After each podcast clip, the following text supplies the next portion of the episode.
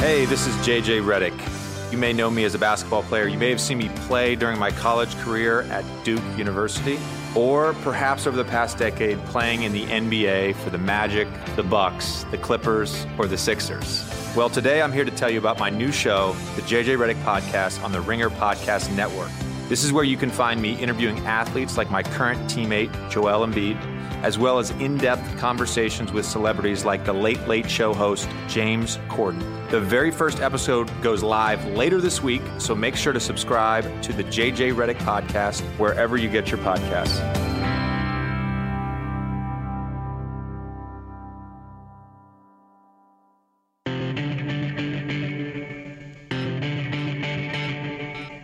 Welcome to GM Street, part of the Ringer Podcast Network. I am Tate Frazier, and on the phone line, Mr. Mike Lombardi.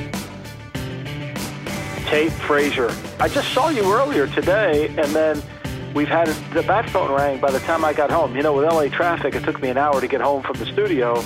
And by the time I landed back here, the bat phone rang, and my man Ben McAdone had a McAdoo, or McAdoo had a McAdone. I'm not sure. I think McAdoo had a McAdone. So we recorded a podcast, a full podcast that was set to go up tomorrow, right after we finished our live NFL show, uh, which we called what do we call it? three and out? I think was the name of three it. Three and out, just like yep, three and out. Just like our boy Eli Manning a lot of times this year, and then Ben McAdoo, ben McAdoo made a decision. He decided that Eli Manning, who has started 210 consecutive days in the National Football League, the record is 297, held by the great Brett Favre. He will not match that record or beat that record because Ben McAdoo has decided that Geno Smith is now the starting quarterback for the New York Giants.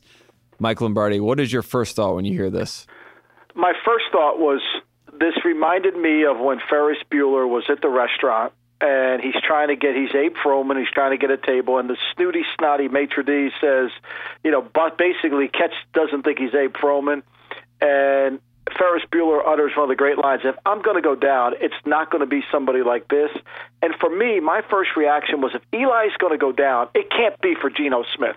It can't be for a guy who averages, who started 30 games in the NFL, who averages six nine yards per attempt, who's thrown more interceptions than touchdowns, who averages 57% completions in a league where its completions are everything. Because you can throw completions. I mean, that doesn't mean anything, right? So like I'm not an Eli fan. I think Eli's days are beyond him. But you can't treat a guy who's won two Super Bowls for you and whose name is on the wall of the stadium eventually like this. You just can't bench him in season. You got to grin and bear it. You got to suck it up. And if you do play somebody else, it can't be Geno Smith. And so this all comes out, and obviously a lot of people's first reaction was, I guess the Giants have already thrown the season. They're trying to go for draft picks, so they've made this decision to put Geno out there because they don't want to win football games. But that's not what Ben McAdoo's saying. He's saying he's benching Eli, Eli Manning because he thinks he has a better chance to win with Geno Smith as his quarterback. And you're saying that's not the case, right? I mean, there's there's no, no way that I can mean, be the case. Look, look, look, they could have kept Eli in and still lost. I mean, they're two and they, they've won two games, right? Or they've won one game, right? Two games, yes. They've two won games. two games. The Kansas City so, Chiefs, like, yeah, that was that was their last. That was probably the highlight of their season. They, they've won one game. I mean, like they're going to win any more. I mean, right now they're they're sitting there with the 49ers, you know, for a chance to uh, and the 49ers beat them, right? The 49ers beat them in a game. Mm-hmm. So, like, look, uh, you know, they're sitting there with the second pick in the draft. No doubt if they keep playing Eli, they're going to get the pick. But this is beyond a pick. I mean, this is this is tanking on steroids. This is ridiculous, okay? The reality of the situation is Eli has won championships for you. Yes, he's not the same player. Yes, he can't do a lot of things. But this team is bad, whomever you put at quarterback. And so we can wait. Geno Smith, if you want to learn about Geno Smith, Go in the back room, go to your computer, put the 30 games he started for the New York Jets on, watch every throw he ever made. You'll learn everything you need to know about him in that tape. Because when you put Geno out in front of this bad line and you put Geno out in front of this offense, it's only going to get worse. So stop this. To me, this is what you get for hiring Ben McAdoo as your head coach. Look, I've said it. I've been on McAdoo's case since the day he got the job. I interviewed him when I was in Cleveland. I was least impressed for the person that he was. I didn't think he had a command about him. He doesn't have a command, and this behavior had to be stopped. But I think the key point here is this. John Mara had to sign off on this. Mm-hmm. Like they're not doing this without John Mara. This is not a Jerry Reese, Ben McAdoo decision. This decision has to get approved by the ownership, and and they approved it. To me, that's the biggest mistake of all. So, do you think of the Mara family in general? Are they trying to send a sign to Eli Manning that hey, we you know we don't we aren't necessarily tied to you. You're you're too comfortable at this point. We want to send a message. Um, because it, feels like it's sort of that thing. Because Ben McAdoo actually came out and he had his press conference uh, not too long ago, and he says just because Eli got benched does not mean his time with the Giants is over. As if he, you know, there's a chance he comes back and starts next week. Why did they let Giants. him go to press conferences? Like, why do they? They just got somebody's got to take the keys away from this guy. Like, don't let him drive. He, you know, my dad's 91. I don't want him to drive anymore. It's the same thing with McAdoo. He shouldn't be going to the podium. Like, this is ridiculous. Of course, his career is over with. You just slapped him in the face. You just disrespected him. It's like Uncle Junior says to Tony, you sh- I show you my hand, you slap it away. I mean, he disrespected this guy. Look, I, we benched Bernie Kosar in Cleveland. Mm-hmm. We never won a Super Bowl in Cleveland. We never did anything. The fans went berserk because we benched him, and then we had to release him because he became a problem in the locker room. That was very difficult. Okay, perhaps if he wasn't a problem, if he wasn't a problem in the locker room, we would have kept on. But we had to do something to turn the team around. We made that decision. This guy's not a problem in your locker room. This guy isn't causing confusion on your team. This guy didn't get beat out by somebody else. In the in the Kosar situation, Testaverde played much better than him. That was pretty clear. This isn't that situation, and you've got you got flags hanging in your stadium that this guy won. Whether it's the pass to David Tyree, whether it's the pass to Plaxico Burress, whether it's the unbelievable throw to Mario Manningham in the end zone. I mean, he's won. Again, I'm not a fan. I think his career's beyond him. But to do this to him, I think is an injustice. Yeah, because there is some sort of common courtesy there when you have a Super Bowl winning quarterback. Like, even if you are falling off the mountaintop as it's happening, they usually don't just bench a guy like this, especially when the season's already lost. I mean, is Eli going to dress out? Is he going to be on the sideline as the number two quarterback, or is it going to be one of those things where he's just not even active for the game? No, in McAdoo, he'll probably dress three quarterbacks, which will mm-hmm. make no sense at all. He'll count a quarterback in the 45. So he could play anybody at any time. So it'll be like a hockey game. I mean, because if he's not going to, I mean, what's the point? Like at this point now, I know there's cap considerations, but if you're going to cut Eli, then cut. Make sure that you can afford to cut him. Get your cap in order. Let him go. Let him go down to Jacksonville and go play down there. Go back okay? The only way, the only way you have to eat all the cap is if somebody claims them and and and is awarded them. Eli would have probably gone through the waiver wire at this point. I shouldn't say that because teams need a backup quarterback, but the cap room would have been difficult but you couldn't have guaranteed that, so you had to put him out there and handle the cap room. But for the most part, like just release him, just release him, let him go. Like, why put him through this? I just don't think it's fair. I don't think it's being respectful. But again, I think we can blame McAdoo and we can get on McAdoo's case all we want. But really, this starts with John Mara the president of the team. He's running the team. This isn't like the old days where George Young ran the ran the Giants and he had final say over everything. John Mara's got say over what they're doing, and and he had to sign off on this. And this is one of those things where a lot of times when you have a superstar or a guy who's won titles, I mean, you can even look back, you know, if you're in the Los Angeles area, you remember the Kobe his last year. I mean, there's no reason that Kobe Bryant should have been playing basketball when he was out there. I mean, he wasn't, you know, he he was a a shell of his former self, but there was this sort of there was an air of class about Kupchak and the Buss family. They they wanted to send Kobe off because of what he had done for the franchise. He had won these rings, so they wanted to give him a spotlight and then you know send him off um, in a right way. But the way that they're handling this with Eli, I mean, this may even ruin his relationship with the franchise down the road, right? I mean, he's not going to come back to New oh, York. No. And, yeah, I mean, this this is. I mean, he knows good. John Mara made this decision. I mean, and you know that he knows Jerry Reese might have uh, might have. I mean, this is a decision that doesn't pay attention to the whole histrionics of the organization. I mean, there's sometimes you have to take away your your sense of being a GM or your sense you have to put some emotion into this because this still is comes down to the player's business. And when you treat somebody like this, I think it's the wrong thing to do, and I think it sends a horrible message. And I, and I think it's going to come back and have a, a strained relationship. Look, it's never going to end pretty, yes. so you know that. But you could end it in the off season. If look, this off season, you were never going to pay him that roster bonus. So this off season, it would have been easy. Look, Eli, we're rebuilding. It's not the right time. I mean, I talked about this on No Bull. This was a conversation you were going to have to have. It's going to be painful. It's going to be difficult. But this, to me, is a slap in the face, and this is disrespectful. It really is. It's really tough to see. I never thought that Eli would go out like this. I thought he would keep going. And I mean, that record of consecutive starts for quarterbacks, I mean, I know a lot of people don't necessarily care about that, but I mean, Eli was on pace to possibly tie Brett Favre or pass Brett Favre, and doing something like this, uh, you know, obviously ruins his chances of that. Yeah, now, I, I mean, I just think it's horrible. And, and look, the, the the pressure, the, the Giants uh, with Geno Smith now are going to go travel out to the Oakland Raiders and play. The Raiders had their first interception of the year. NaVorro Bowman picked off the great Paxton Lynch in the end zone, and that's their first interception of the year. So, I mean, like, how many do you think they're going to get this week? They might actually make some plays on the ball. To me, look, sometimes you have to separate winning from losing. If you really believe that you're putting Geno Smith in the game to win, to improve your chances of winning, then you really need some help. I mean, like you just can't go for a little bit of therapy. Like you're probably better off going to Vienna and seeing a team of people because that's the only way you're going to get cured. Because there's no way Geno's coming in after 30 starts as an NFL player. You think he's going to come in and make you a better team? There's just no way. I promise you. Ben McAdoo is going to be eating some Vienna sausage uh, probably at the end of the uh, season. He's on the lamb right now. uh, I mean, he's got to go on the lamb. Look, I mean, this is what you get and, and the ironic thing, Tate Frazier, is this: the reason Ben McAdoo has the job is mm-hmm. because Odell Beckham Jr. Yep. and Eli Manning went hard for him, okay? And then the Eagles wanted to hire, interview him, and that's how he got the job. Bob LaMonte, the greatest orchestrator of anybody since the guy who ran the Philharmonic uh, uh, Opera. I mean, it's so good. He orchestrated this whole thing. The Eagles wanted to hire McAdoo, and he got the Giants to say yes and now he turns on Eli. This is what I. This is like Tessio when he turned on Michael. like this is horrible.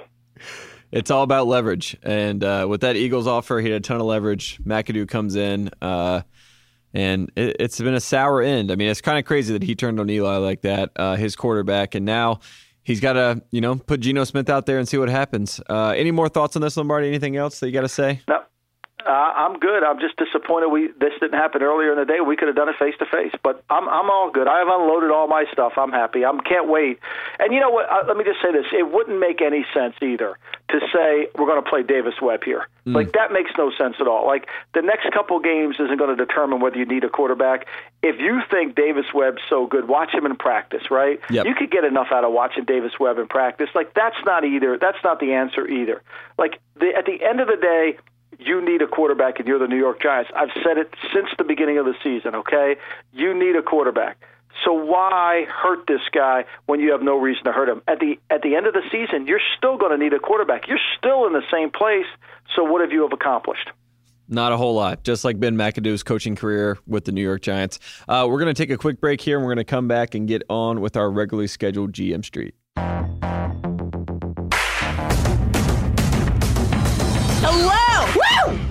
I'm Mallory Rubin, deputy editor of TheRinger.com. Joining me today, now that he's finished gazing upon the Porzingis himself in his Care of Magical Creatures class, it's Ringer staff writer and your maester, Jason Concepcion. And we're here on urgent business. Is it urgent? It's urgent to tell you about Binge Mode Weekly, our triumphant return to our true home, our true Dragonstone, your earbuds. We are back! Yeah! On Binge Mode Weekly, Jason and I will be taking our trademark deep dive into the topics that are occupying our minds and hearts, the events of the moment. Love the scholarly expertise and accessibility of Binge Mode Game of Thrones? Then you'll love Binge Mode Weekly, where we'll touch on everything from our favorite books and movies to the shows that are obsessing us at a given moment to the sporting events captivating us from week to week. Binge Mode Weekly starts this Thursday and every Thursday thereafter on the same feed as Binge Mode Game of Thrones.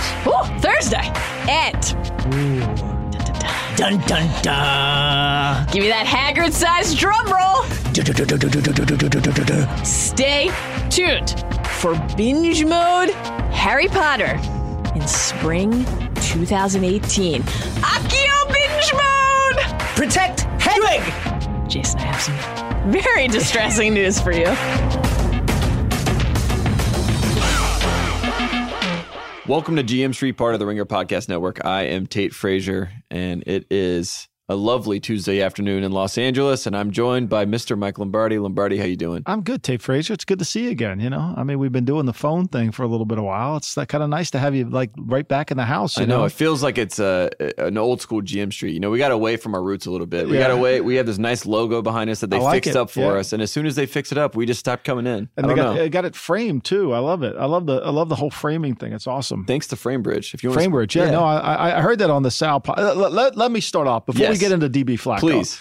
I like to clarify something Mm-hmm. that that cousin Sal said the other day that I was screaming at at people at a table at a restaurant here in Los Angeles. I, I can't imagine it being any further from the truth. Now, I tend to get a little excited about the clapper. I will admit that. I mean, I'm not going to deny this whatsoever. However, I don't think I was screaming. I think I was just talking. They were egging you on too. We should say this. I mean, I, I think that. oh, I if- was getting egged on. If if I want to, you know, to I was not at the restaurant when this was happening, but if I want to do a play by play of what I think that occurred, I think that you came over like the gentleman that you are to say hello, pass your good graces upon the table, like any great Italian man would do. Correct? Yeah, like one of the people at the table is one of my closest friends, and I love him to death. So when I my actually Millie saw the back of his head, like which was Mm. that's remarkable. how you know it's real. Yeah, and of course Millie's like, "Oh, I had a premonition somebody was going to be in the restaurant." Like it's amazing. She can do that. It, which ninety nine point nine nine nine percent of the time she's always right. so I'm not going to argue this, but uh, anyway, uh, I, so she saw the back of his head, and went over. It was fun. It was good, and it was great to see cousin Sal. It was Mm. all, it was it was good.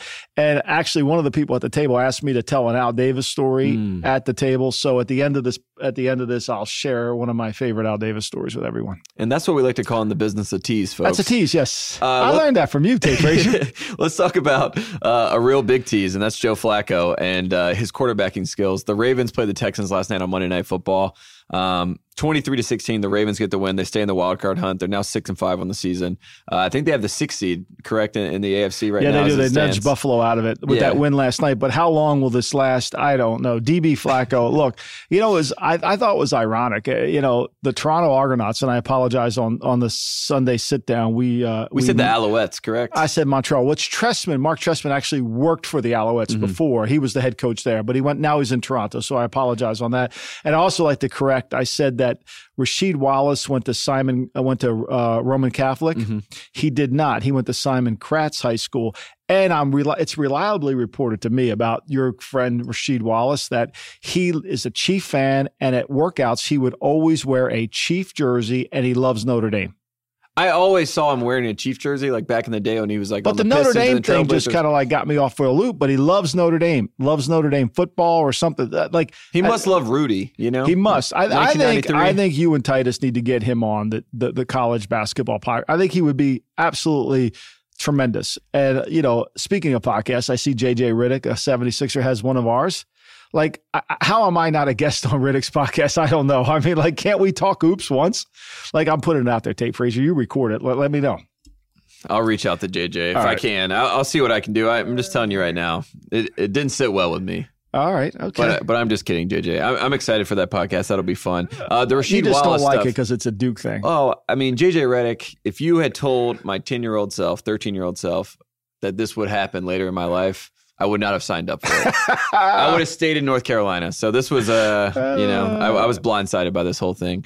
Um, when you look at, let's talk about the whole playoff picture, right? Yeah. Should we do that? Well, let's talk about Flacco first. Okay, so, so we got off the. through I got to get Yeah. off the tangent there. So they fired Trestman in Baltimore to improve their offense. They Yes. hired Marty Mornhinweg. Yes. Okay, which that really hasn't improved. And then they were going to fire Marty Mornhinweg after last season, but then John Harbaugh talked to Flacco, and DB Flacco said, "No, I really like Marty. I've had too many coaching changes." He wanted to bring in Greg Roman, so now he's brought in Greg Roman to be the run game coordinator. I don't know why. it's like a co offensive coordinator thing, right? Right. And, and you see it on the tape. Okay. And what I was tweeting last night was about look, the best teams in football run their running plays all have play action passes attached to it. There's not a disconnect, right? So if the linebacker reads run, he steps up and then a play action pass is behind him. I mean, that pass to Gronk that we see Gronk's wide open 95% of the time, which you always sit there and say, how is he so wide open? Well, because the linebacker It's a run formation. it's a run and they played the run and they got behind him. So, you know, you know, Baltimore is so disconnected that, you know, that John Harbaugh, the head coach of the Ravens, just went ahead and kept trying to make two people happy. And so he has a committee mentality. And now he has nothing. I mean, Deshaun Watson stopped playing football November the 2nd, right? he has 16. T- Flacco has nine. I mean, Jameis Winston, remember him? He used to be the Tampa Bay Buccaneers quarterback. He has 10 touchdown passes. Flacco has nine. He's missed how much time? Like Flacco's getting passed by everybody on touchdown passes. And I, and, and as much as I think Flacco's played poorly, and there's no way the Ravens can duplicate what Jacksonville's trying to pull off. Because the one thing the Ravens can't do that Jacksonville can do is run the football effectively. Like I, I don't see it. So for me, I think Baltimore has that six seed and they've got to rely on their defense. But I don't think Baltimore's good enough in their offensive line or their running game or their coordination of their offense to be able to withstand this. And they're going to take on the Lions this weekend at Detroit. No, I think it's at Baltimore. Oh no, it is at Baltimore. Is you at are correct. So they have a, they have a home game, a team that used to dominate at home. That, Right. That was what they were known for. But I, I, you know, look, I think that last night, if with all due respect to Tom Savage, if if they would, if if Houston, which I, I think Houston was remarkable last night. Really, they got a beat up offensive line. They had no players on defense. Some of the names that they're calling out on deep, you know, like who are these guys? They played really well. They gave up 23 points. But for the most part, it took a you know a fake punt. You know, Baltimore played the way they had to play, but I, I think I just don't think Baltimore's a complete team in terms of they're always going to kick field goals. They have the greatest field goal kicker. I, I mean, the guy doesn't miss it. It's right down the middle of the cup. Um, but for me, I think they can't duplicate what Jacksonville's duplicating because they're just not good enough on defense. So, and Flacco just can't get any better. I mean, his average yards per attempt and what I think people have to understand, that's one of the things I talk about all the time is yards per attempt. It's it's a key component. You know, I remember being in Cleveland with uh, Belichick, and and this is and, and Bernie Kosar at one time was a great quarterback, but at the end he had gotten hit so much that he really couldn't take any more hits, and partly was because you know the line fell apart, but also because you know he wouldn't take any hits. So quarterbacks are like boxers, okay? So when they when their eye levels up the field they'll throw the ball down the field. Like Danny Marino's eye level never changed no matter how many times you hit him, right? So he kept looking down the field, yards per attempt. That's a key stat. But when your eye level lowers and you know what the left tackle's doing or you know what the right tackle's doing, then you say all of a sudden you start checking the ball, the ball becomes a hot potato. And one game we were playing uh, Miami in a, in a in a game in Cleveland Stadium and and uh, Belichick benched Kosar, and Kosar comes off the bench and he's like, "Oh, I was 17 for 19. How can you bench me?" Yeah, but we we threw for 37 yards. you, you know, like like that's not going to work, right? You got to throw it up the field. That's where Flacco is. I think Flacco's back's a real issue.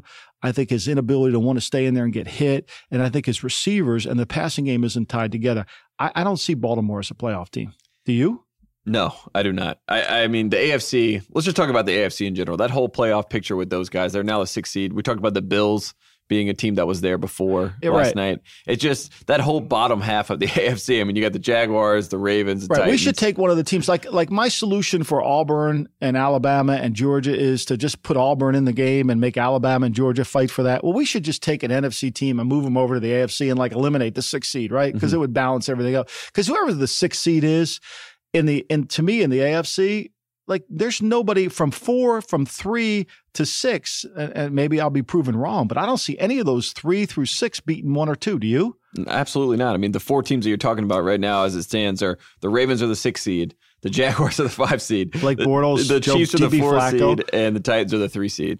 They're not beating the Steelers, and they're not beating the Patriots as it stands right now. No, and I mean, look, that's something we want to talk about on the next thing is is the Chiefs' offense, but I, I don't see the Chiefs curing this because they don't really they're not great on defense. Their offense, which was carrying them early, is not great unless they get turnovers on defense.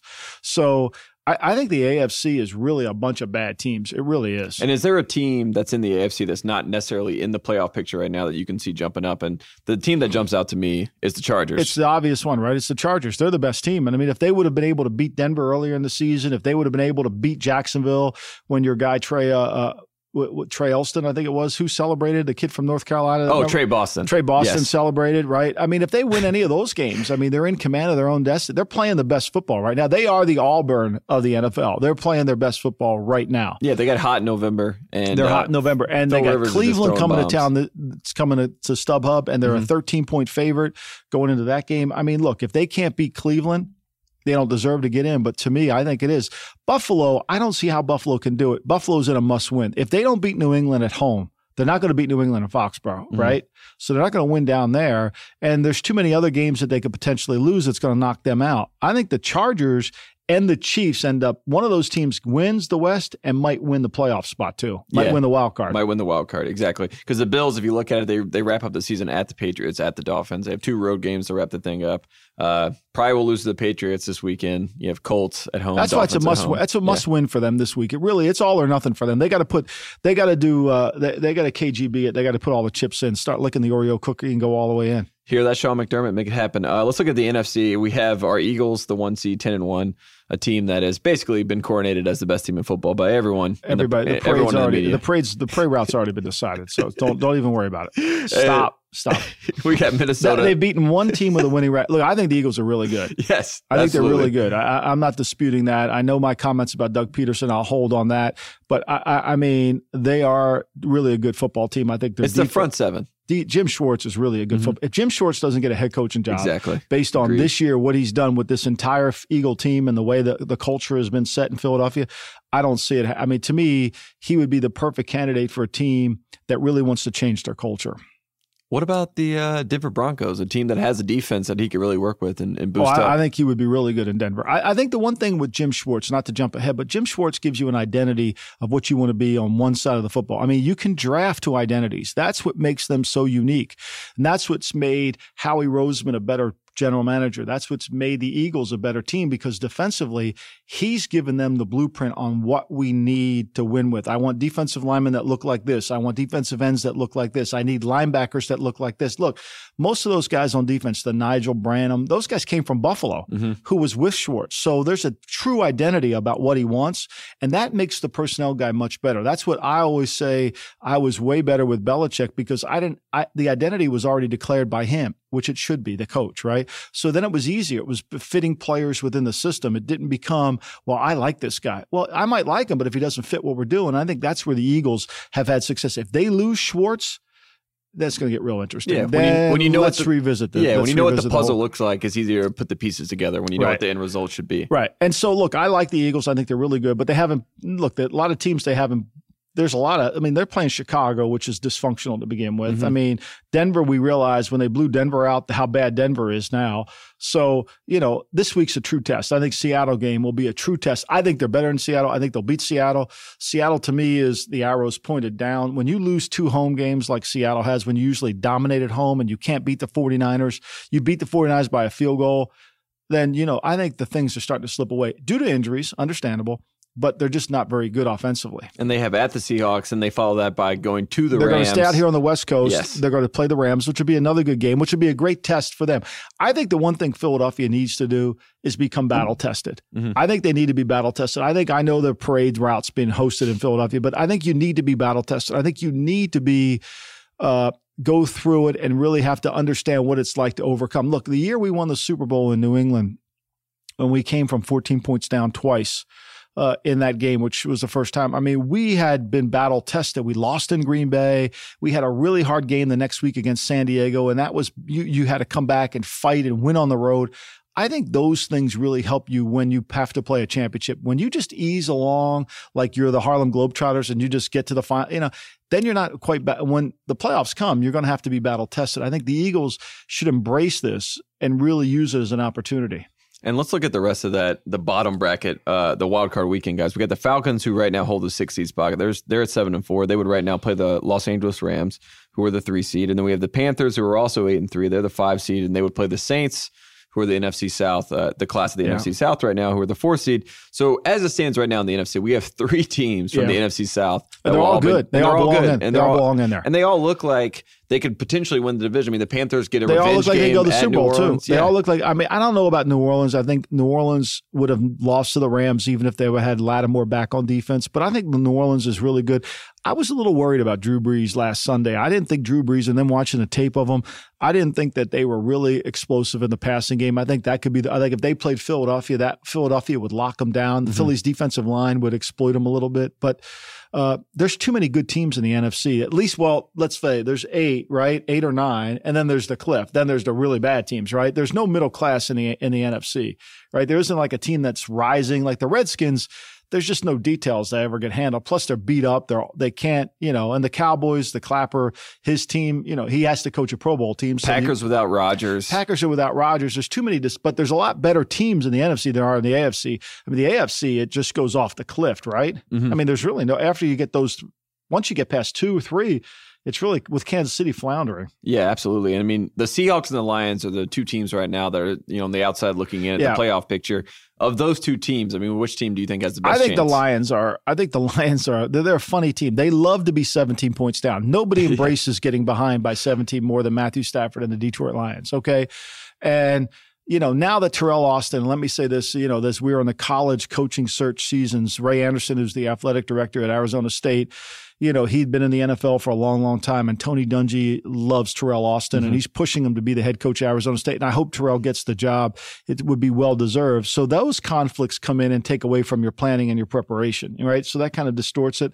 The Lions, to me, just aren't a very good team. They're a competitive team. They fight. Stafford throws the ball well. They get behind. They come back. But when they play the good teams, I don't think they can control the pace of the game. And I think that'll be their downfall. Seattle, I'm waiting for Seattle to defensive front to show up. And it's going to have to show up this week against Philadelphia because the only way they're going to be able to beat the Eagles is if their defensive front can put pressure on Wentz and tackle him, which is a hard tour. Absolutely. Wentz uh, has that Ben Roethlisberger factor where he just seems to yeah. get out of anything. And, and the officials give him the extra call. Now, but this is a great opportunity for Philly. You're going to have to deal with crowd noise. Mm-hmm. It's going to be loud. You're going to check the plays at the line of scrimmage. You're not going to be in the perfect play all the time, which I think we see the Rams are really good at doing that. Yeah, we're going to see if the 12th man is back. That's right, it, which it hasn't been, been. strange. Yeah. But I, I will agree with you about your prediction that Seattle, if Seattle doesn't beat this team, I don't see them going to the playoffs. If they don't win this home game, they're not going to go. They're I don't see it happening because you're going to have to get to 10, right?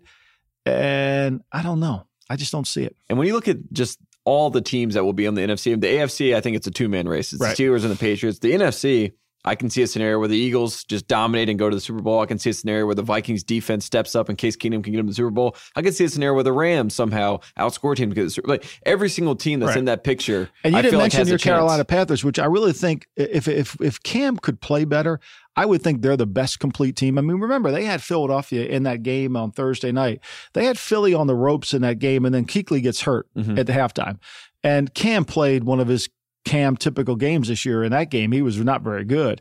And yet I do think that that they could if Cam played better. If he plays like he did against the Jets this last weekend, they're hard to really endorse. I mean, they really are. They're just not he just doesn't make enough plays. They're too inconsistent on offense.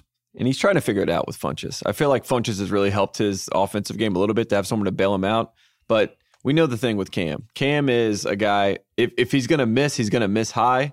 And when he misses high and it gets in his head, that's when things start to spiral I mean, downward. think about it. They're eight and three, right? Mm-hmm. I mean, they lose a horrible loss to Chicago in Chicago. I mean, they're nine and two. Really, they should have been nine and two in that game, and they lose to Philadelphia at home, and they get blown out by New Orleans. I mean, they're a team that really, when you look at them, if they're healthy, they're a dangerous team that's really laying below the radar because Philly's taking all the publicity.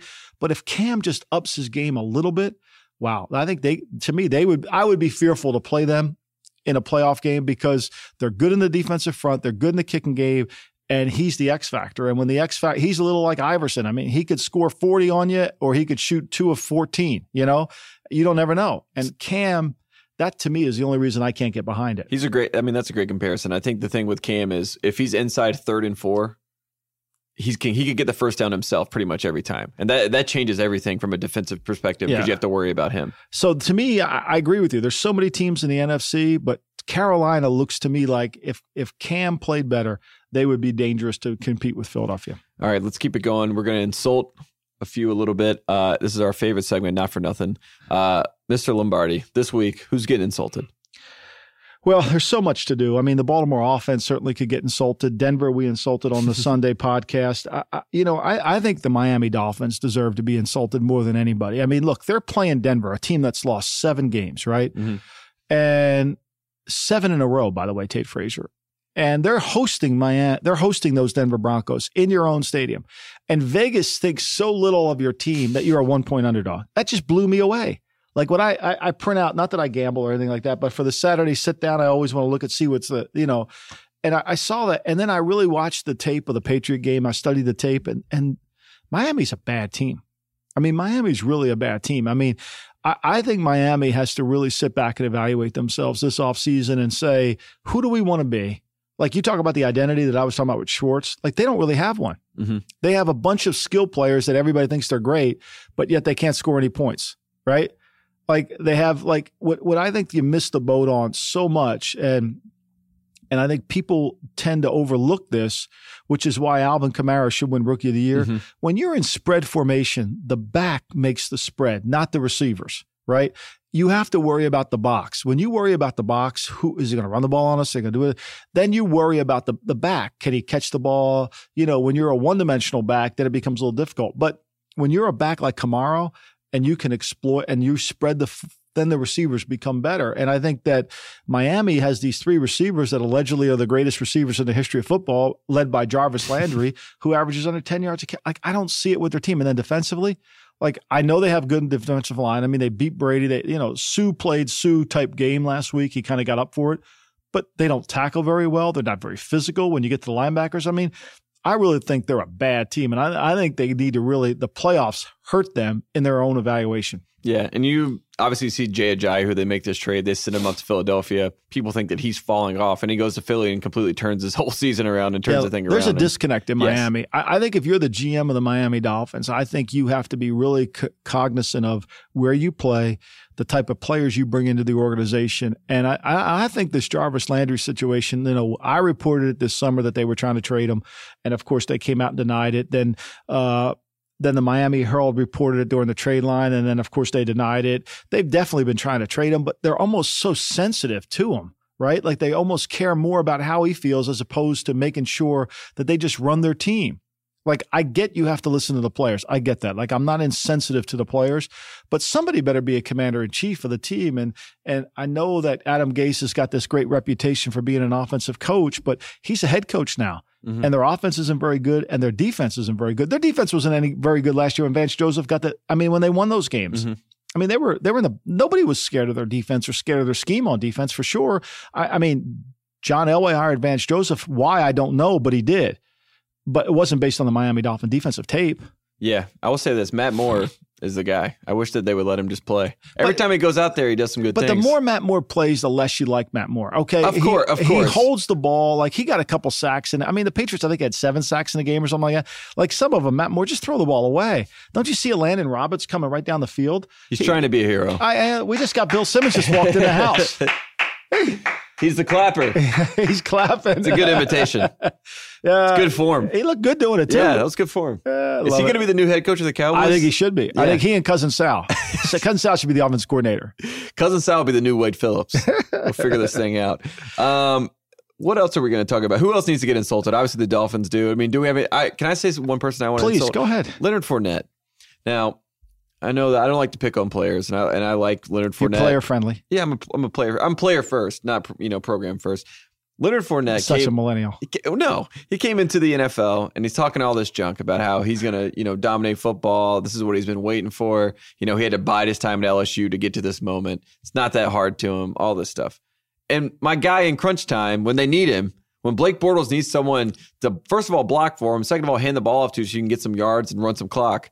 He's standing on the sideline just sitting there and you got TJ Yeldon on the field. What's going on there? I mean, you get I, out there and make some plays if you're going to be this big bad dude. That I mean, we talked about are. it before. I mean, look, he's not very good in pass protection, so that's a problem. And then they don't feel comfortable that he knows everything. And God knows we have to protect Blake Bortles. so I mean, the Blake Tannick. I mean, you know, I, am disappointed in that too because he's a big component of what they do. Because when you get a big guy like that catch the ball in the flat, he can break some tackles. All of a sudden, those checkdowns instead of being three yards become 13 yards. And we're trying to stack the box too when you have a guy like Fournette back there. I yeah. Mean, when you know it's Yeldon, I mean, Yeldon is a guy that's on the outside right. for the most part, mostly stretch plays. I mean, I think it changes the whole dynamic of how you get covered. Right. That's a great point. See, I think that's why the most common formation now in football is this three by one look. Mm-hmm. Everybody's mm-hmm. running it. So, and like Kansas City with Travis Kelce, the, the best receiver is always away from the three by one because it makes it easy on the quarterback to read the coverage. It's like last night when we were watching the game, Hopkins was away from the three by one. It made it easy for Tom Savage. Maybe easy is the wrong word it, it, it, made it so that you could see what was going on on the field. And, and those formations help. Whereas when, whereas if you had that in Jacksonville and you knew that and, and Fournette was the back, you should be in the perfect play all the time. That's the goal of offensive football, especially with the 20, with the headset communication, is to be in the perfect play all the time because mm-hmm. you can change the play. It's why the Rams are so successful. I mean, look at look what's happened with Goff. Did you see that clip on uh, the Houston Texan game where where Sean McVay basically is the quarterback of the yeah, Rams. He's making the audibles live in the moment. Live in the moment, mm-hmm. which it, the only way that can truly happen is if the 15 after 15 seconds that communication should shut down. If it doesn't, like for me, if I'm a defensive coach now in the NFL and I'm playing the Rams, like this week, if I'm the Arizona Cardinals, I don't change. I tell everybody to line up in a cover two shell, and at 14 seconds on the play clock, change, mm-hmm. change. Like show them what you are, and then change and force their hand because you know they're reading our coverage. It's like when people used to steal signals in the NFL. I mean, if you know it's coming, you know, and look, let me say this for the record, the Patriots, you know, got stealing signals is an art form. Every team in the league did it. There's coaches in the Hall of Fame, mm-hmm. and I'm not going to mention their names, that were great at stealing signals, and everybody in the league knew it. Everybody protected yourself because that's part of the game. Anyway, back to back to this regularly scheduled GM For people that played baseball, it's the same thing. Understandable. Uh, not for well, nothing. Do you have anything well, else? Well, no. The other thing I wanted to ask you is, where's as a millennial, as a man who represents the millennial nation? I do not represent those. I want to know where are you on like the the uniforms, like Ohio State's uniform against mm. Michigan. Where are you on that? Like, uh, I actually thought Ohio State's uniform was really pretty. I thought it was beautiful. I thought the black with the white with a little bit of gray, and I thought it was really a beautiful uniform. However, where are you on when you're playing? Like if North Carolina is playing their num Duke, right? Mm. Would you like North Carolina to wear a throwback or a old fashioned uniform, or does you just want them to wear their standard uniform? I mean, no, I, I'm I'm a classic trumps everything. You know, I, I believe in that. And, and, as far as uniforms go, like Carolina just played in this Phil Knight tournament, right? And they have these Nike black UNC writing. It looks just terrible. It looks like something off NBA but Street Volume But it was in a, in a tournament, right? Yes, exactly. But I, what I'm saying, I think that Nike got this Oregon fever where we we need to take and, and enhance all these jerseys and make them look cool and do all this sort of other stuff. And if you're a classic, if you're Texas or if you're a North Carolina or you're Notre Dame, if you're Penn State, if you're USC and you have this classic combination that's already there and people recognize, you don't need all that. I mean, I understand if you're Oregon and you want to flare yourself up, or if you're, you know, Texas A&M and Adidas wants to do some, you know, blackout jerseys. I'm all for that. That can be cool. Um, but don't ruin the classic stuff. Yeah, I, I, have a hard time. I'm all for the different kinds. I mean, I know that this generation wants to have different color uniforms, but I think it's all for recruiting. I get that, and I'm all good. But when you have a classic game, when you're playing a game that's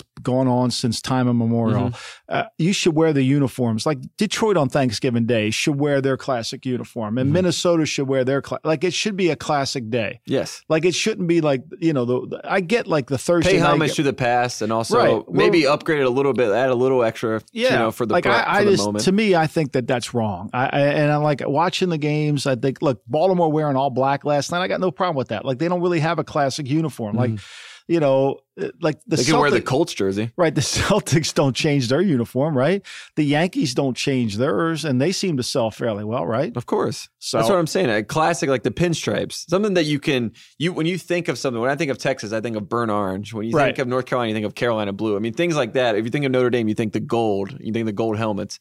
Uh, stuff like that, just keep it. You can't it's change good. that. Yeah, right. there's no need to. Speaking of college, the, the one thing I would like to insult is the the University of Tennessee. Uh, mm-hmm. Uh, as you know, I'm a huge Greg Schiano supporter, and I've known Greg for a long time. Uh, he would come in. He's the Rutgers coach. I find it fascinating that people say, well, you know, he didn't win at Rutgers. I don't think people really understand that. And then I also find it fascinating. Go ahead. No, I just want to say for people that have not watched North Carolina, 2008, North Carolina wore Navy pants for the first time. They played at Rutgers against Greg Schiano. Butch Davis versus Greg Schiano. One of the most underrated football games you've ever seen, the amount of talent on the field. Talking about Robert Quinn, Hakeem Nicks, Mohamed Sanu, all these guys right. that were at Rutgers in North Carolina. It's a great game. People want to go watch it, please do. And so, you know, I'm a fan and I've been in New England's program and Bill, obviously, Belichick's a huge fan of mm-hmm. them. And I got to know him pretty well there too. And and you know what and the players that played for Greg, like if you called Devin McCourty today and ask him about Greg, he would absolutely love him. And I know I hear all this stuff, but what happened to him at Tennessee to me is really, really unfair. I mean, if you don't want him to be your head coach, if the fan base doesn't want him to be your head coach, that's one thing. But to then to to cast these shadows upon him that I just don't think are fair or have been proven fair is really disturbing. There's a great movie called Absence of Malice. Mm-hmm. It's way past you weren't born before this. It's with Sally Field and and Bella's favorite actor Paul Newman. Love Paul Newman. Well, Bella loves him too. She just likes the cookies more than she likes the actor. And the but, dressing. Great yeah, dressing. and the uh, she like the cook, the dog cookies. She thinks are the best. But anyway. Paul Newman plays, and, and, it's a little bit along this line of the same thing that happened. Paul Newman played this character, and it just smeared his life, and he had to take some retaliation. And he, it's a really good movie. It was done by Sydney Pollack. Sally Field was in it. It's great. I recommend anybody who's interested in this watch it because the way we are now, if you don't want Schiano to be your head coach of Tennessee, that's fine. But if you want to smear a guy's campaign, I think it's really unfortunate. I think it's really bad when I hear somebody uh, from Tennessee get on and talk about uh, how you know they think he's a bad coach. Well, the guy that's saying this and who's got all these followers on Twitter, why does he call Belichick and ask him what he thinks of Schiano? Like, like who is judging coaches now? I guess that's my question to you. The media and you know people online, and it, it was a it was a campaign that was uh, pretty much all grassroots and from the internet, and it led to the top. And Tennessee made a decision not to hire Schiano well, after deciding. You know, the guy who runs the Tennessee football program is Jimmy Haslam. Mm-hmm. I mean, the Haslam family runs the Tennessee football program, and they run the Browns program. See a connection there? you do the math. yeah. uh, all right, listen. Well, while we're talking about college, we might as well just keep it up. Uh, this is our lottery watch. We always talk about what's going on in the college world while we can. Uh, Tennessee job is out there. Obviously, there's a lot of problems with the Schiano thing now going on with them. They're interviewing Mike Gundy. That's right? what's been reported. Mike Gundy, and it'll be interesting to see where they go. Uh, you know, whether they go to a Tennessee guy, Tee Martin, Lane Kiffin. Have you been following Lane Kiffin on Twitter at all? He's been great. I mean, he's been like campaigning for the job. I mean, Lane Kiffin's like let him out, let like let him loose. He's won these games. Like there's no denying him now. Put him back in the Power Five. Yeah, exactly. I mean, he's somewhat entertaining. Uh, it's funny. I mean, Dan Mullen takes the Florida job, which Dan Mullen's been trying. Dan Mullen really wanted the Georgia job, couldn't get it. He thought he had the Tennessee job, was Tennessee's number one choice when he mm-hmm. did. He turned them down to take the Florida. I mean, Scott Frost has started this whole domino effect, right? So Scott Frost had his chance to be the Florida head coach. He turned that down. Obviously, he must want the Nebraska job. And then he took that job, and that which then opened it up for Mullen at Florida, mm-hmm. which then opened Tennessee up. And Schiano was on their B list, and they hired him. So it'll be fascinating to see where they go. Mississippi stayed within. The interesting is going to be one is Texas A&M. Texas mm-hmm. A&M is a sleeping giant. Yep, Kevin Sumlin just got fired after being there for six years. Unbelievable facilities, unbelievable wealth in the community. They can do whatever they want to do financially. And if they're able to get Jimbo Fisher, and I'm told reliably that if they offer Fisher enough money, they'll get him. Mm-hmm. Like it's going to have to be eight, nine million to get him. But if they do, they'll get him. And then that opens Florida State up, which is another job. I mean, the college jobs that are open are really remarkable. And maybe the best one of all is if Frost leaves Central Florida, that might be the best job of them all. Why? Because it's got Blake un- Bortles. Yes, Blake. Blake's a spokesman for your team. You get any. You're basically quarterback you because you've yes. had Blake Bortles there, right? So. uh because you got so way you could take all the twos and threes. I mean, people want to see their sons play, and this Florida's so fertile for football. It can get you a tremendous job. So, and Chip Kelly at UCLA. What's your thoughts on that? I think that's good. I, I, think it was surprising. I didn't think Kelly was going to take the job. I mean, a lot of people pointed this out, but Chip Kelly, obviously, what he did at Oregon was basically sponsored by Nike, and he became a Nike guy. And going to UCLA, being an Under Armour program, I think that changes things for him. I think him being back in the Pac 12 is going to be good for him. I think that's where he's going to thrive. Um, I'd be more concerned if I were Chip Kelly as to that recruiting landscape against USC. I, I, I but I don't can, think it'll think be a problem. I think he can yeah. do it. I mean, Mora did it. Mora did it. While. I mean, you're a national school at UCLA, right? Mm-hmm. So you can go back into Jersey. Actually, one of Springsteen's uh, a backup singer's son, Devin, uh, I forget his last name, the wide receiver, played there, was drafted by played in drafted by Atlanta in the seventh round. Uh, you know, UCLA has always gone back into Jersey. They've always gone into different areas. And with mm-hmm. your Chip Kelly, you know, when he was at Oregon, he had to nationally recruit too, because I mean, Mariota's from from Hawaii. Well, you know what he did at Oregon? He just went to Texas and was like, "All right, three star that's really fast. You want to come here?" Right. Yeah. and to me, there's nothing wrong with that. Like yeah. Texas, C Strong, whoever it was, like, like, like to here. me, Texas is misevaluating more players than they are evaluating them Absolutely. correctly. That's why they're messed up. You know, like I told a coach from Texas just recently, I said, if you're in the top five recruiting teams in the country, I'm going to be really pissed off at you. Like that's wrong. Like you don't want that. Like you don't want to be like you don't want the Mac Brown award. like getting all the five stars, right? You don't want that award. You want to get good players who are hungry, want to work yeah, hard. most of the five stars are pretty fat and happy by the time they get to campus. Yeah, I mean that that, yeah. that just typically doesn't. They're not going to turn your program around. So, but Texas A and M is a job that I think is going to be really worth watching because that can shift the balance of power if they get the right guy. Can I ask you about Tee Martin? So Tee Martin is out here at USC. Mm-hmm. He's the offensive coordinator. He was a great quarterback at Tennessee. His son, uh, this is a weird fun fact. His son plays at Clemson. And Clemson's top freshman wide receiver, Tee Higgins, is named after Tee Martin. So there's all these weird Tee Martin, you know, things going on at Clemson. And it, it frustrates me because if I'm a Tennessee fan and I see Tee Martin's kid going to Clemson, this guy named after Tee Martin's at Clemson, T Tee Martin's out here at USC. Like, why don't I give him a chance? I, have heard great things about Tee Martin being professional. I think they like should hire Tee Martin. Yeah. I think Tee Martin. Tee Martin was our quarterback at the Raiders when I was there. Great kid, works hard. I mean, he's worked his way up in the coaching ranks. Nobody's given him anything. It isn't mm-hmm. like he's had this great NFL career and they just turned it over to him. So, look, if you want to have a national, if you want to have a guy, look, if Tennessee wants a Tennessee guy, that's fair. I get that. I, I'm not complaining about that. I'm complaining about the process they went through. But if Tennessee wants to get a guy that they feel like can lead their program, then I think Ted team they got to give Tee Martin because you're going to have to recruit. Look, Tennessee, K- Kentucky, Tennessee, all those places. There's not enough good players in the state to make you sustainable against the great programs. So you have to go somewhere else to get them. You got to go to Florida, what, Georgia, South Carolina. This is what's Carolina, made Clemson Virginia. so great. I mean, Dabo has done a tremendous job of recruiting out of the state. Mm-hmm. I mean, he's gone to t- Georgia. He gets Watson. He's gone all over the country to get players. He's gone into Florida. When you can do that and you can correctly evaluate him, which I think is even more important, is correctly evaluate him. Like you don't want to go if you're Chip Kelly, you don't want to leave Southern California and take a guy who you can find in your backyard. This is a little bit of the Al Davis thing. Al Davis used to always say to me all the time, "I'm not trying to get incrementally better. I'm trying to get." a lot better. Mm-hmm. Like for me, I always wanted to try to get incrementally better. If there was a player that was, say, you graded a guy a 57 and you could find a 59, I'm, let's get the 59. Let's, because to me, all those incrementally better players make your team overall better. Al was from the belief, I'll take the 57 and live with them because he knows what to do. But when I can get the 65, I'm going to take the 65. Mm-hmm. There's some argument for that. I get that. And I think that's the way you have to approach recruiting. Like, don't leave your state to take a guy who's just incrementally a little better than the one at home but go get the superstar. And that's what I think Chip Kelly will do. I think Chip Kelly hiring at UCLA is tremendous. I think it's going to be great. Absolutely. Is there anything else in college football that really stood out to you? Obviously, the coaching carousel has been unbelievable. Yeah. Can I ask you about Harbaugh at yeah. Ohio State and Please Michigan, do. that whole situation? I mean, I know that Harbaugh is untouched. We we love that he wears the khakis and the sweater and the and glasses. Like yeah, we, everyone loves talking about that. And but he's 0 3 against Ohio State. Urban yeah. Meyer is basically kicking his butt. Yeah, exactly. And and I, one of my favorite things about college basketball and college sports in general, and I think they matter more, is because of rivalries and what they mean. Ohio State, Michigan, I've always equated to North Carolina, Duke. In the same way, I always watched that game. I enjoyed it when Lloyd Carr was there, and it used to be a fun game. Tressel obviously came in and dominated uh, the Rich Rod years, all this other stuff at Michigan. I thought Harbaugh was going to change the tune of this whole thing, but now he's 0 3 and it doesn't look like it. I mean, they have a quarterback problem. I don't know what's going on at Michigan. I, I think they have an offensive core. I, I, think offensively, you know, i have never been a big believer of the Pep Hamilton offense, mm-hmm. and I know Jim runs the offense there, and and I just I think offensively they need a better design uh, you know, it's tough to just always run what they run and just just dominate, especially against a team like Ohio State who has a really good front. And let's face it, look, whenever you find a program that's not being successful, it starts because you didn't get the right quarterback.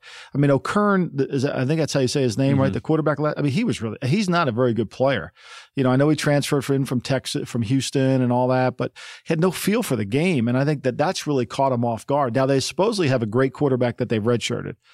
And if that's the case, that'll turn them around. But until they fix the quarterback, which is hopefully what you do with Jim Harbaugh, like all these coaches who get hit, like if I'm Dan Mullen, like if I'm Dan Mullen, forget about putting my staff together. First thing I'm doing is I'm give me the list of the f- top five quarterbacks in the United States. I want to watch them. I'm going to go get me one. Yeah, maybe even go to junior college and try to find. I'm going to get me the yep. best quarterback that I can because until I get him, it doesn't matter what who else I have on the staff. It doesn't matter what else I have in the program. Same thing when you take over an NFL team, you got to fix the quarterback. I think that's Jim's biggest issue. He hasn't fixed the quarterback. And if you look at Stanford, I mean, obviously Harbaugh leaves Stanford and David Shaw takes over. I think if you had told someone that in 2017, I would be you would be more impressed with what David Shaw is doing at Stanford than what Jim Harbaugh is doing at Michigan. People would not believe that was right. the case. I think D- David's done a really good job of taking that offense and expanding it out Mm-hmm. and making it unique. Now it's different in terms of who he plays, the level of comp, but for the most part, I mean, they're more creative. I, I, I think it's an impressive win over Notre Dame. I watched yeah, that they kicked game. their butt. Yeah, Yeah. they kicked their butt. And I think really when you look at Michigan, I think Michigan needs to be a little bit more diverse offensively than what they've been. And I thought they had a really good game plan. I mean, they did everything in their power to stay with Ohio State. The quarterback just couldn't make some easy throws. They had a great red zone production. I mean, I'm I think Jim just sometimes Jim collects more people. He has a big staff. I think sometimes less is more. I wish that they had Bryce Love. Bryce Love is probably my favorite running back in the country. Probably should have had Bryce Love. I- And, and, you know, Jim figured it out in Stanford. I think he'll figure it out here, but the pressure's way on him. I mean, Urban's really good at what he does. Mm-hmm. I mean, so you're going to have to find somebody who can compete with, and Urban's good at getting players. I mean, look at all those guys that they have on that Ohio State team. I mean, Urban goes into Texas. I, it'll be a fascinating. I think it'll be good. And but I could see your what you're saying. I mean, I could get the people that aren't like drinking the Kool Aid on Jim Harbaugh. I get that. I'm just worried. I I, I I. I, want the rivalry to come back and for it to be fun because those are two. Co- when they, when it happened, it almost seemed like it was made up. You know, for, for to have Urban Meyer and Jim Harbaugh going head to head in that rivalry, it seemed almost too good to be true. And I don't think we've been. I don't think it's, we've we've gotten what we want Yeah. so far. Um, anything else? You got an Al Davis story for the week? All right. So anyway, I'm in I'm in this restaurant the other night, and um, and so one of the people at the table says, "Tell me an Al Davis story." So my favorite Al Davis story, it's in the book. It's one of my favorite ones of all time, and it's it, it goes back to I want to say it's I think we're in 2004. We're playing the Chiefs at home. It's the Um, year after losing to the Bucs in the Super Bowl. No, this is two years after that. Okay. Norv Turner's the head coach. Oh, Rob Ryan, Rob Ryan's the offen- the defensive coordinator. Don Martindale's the linebacker coach. So, uh, you know, every day that I worked for Al, I would get phone called after practice to to go over what the practice was. And he and I again, once again, I could never ask a question. I just had to answer. So uh, I, I got three things for you today. Uh, did you see? You know, they ran Alvis with it too much at practice. Did you? You know, like wh- why are they doing this? Why? They, you know? Okay, so I answer those. So this one Wednesday practice, we're getting ready to play this Chief team, and the Chief team was really good. They had Eddie Kennison, they had Johnny Morton, they had Larry Johnson at running back. Trent Green was the quarterback. LJ. Yep. Jason Dunn was the tight end. I mean, they were explosive offense. Al Saunders was the offensive coordinator. Was Gonzalez on that team? Gonzalez was on the Mm-hmm. team. Jason Dunn was the other tight end. So they had two tight ends. They could be in 12 personnel and just kick your butt, you know? And so, um, so we're playing them and it's, and so Wednesday practice, we run this coverage that I had never seen us run before. It's a new coverage. It was kind of like you look like you're playing cover two, but you revert to three. And it was kind of like a, a weird thing. And I never seen it. So what I typically would do is because I'm not allowed to ask questions, I cut it out and I saved it on my, on my, on my video because I figured he would ask me and then I could send it over to him at the hotel. Wednesday night, no question.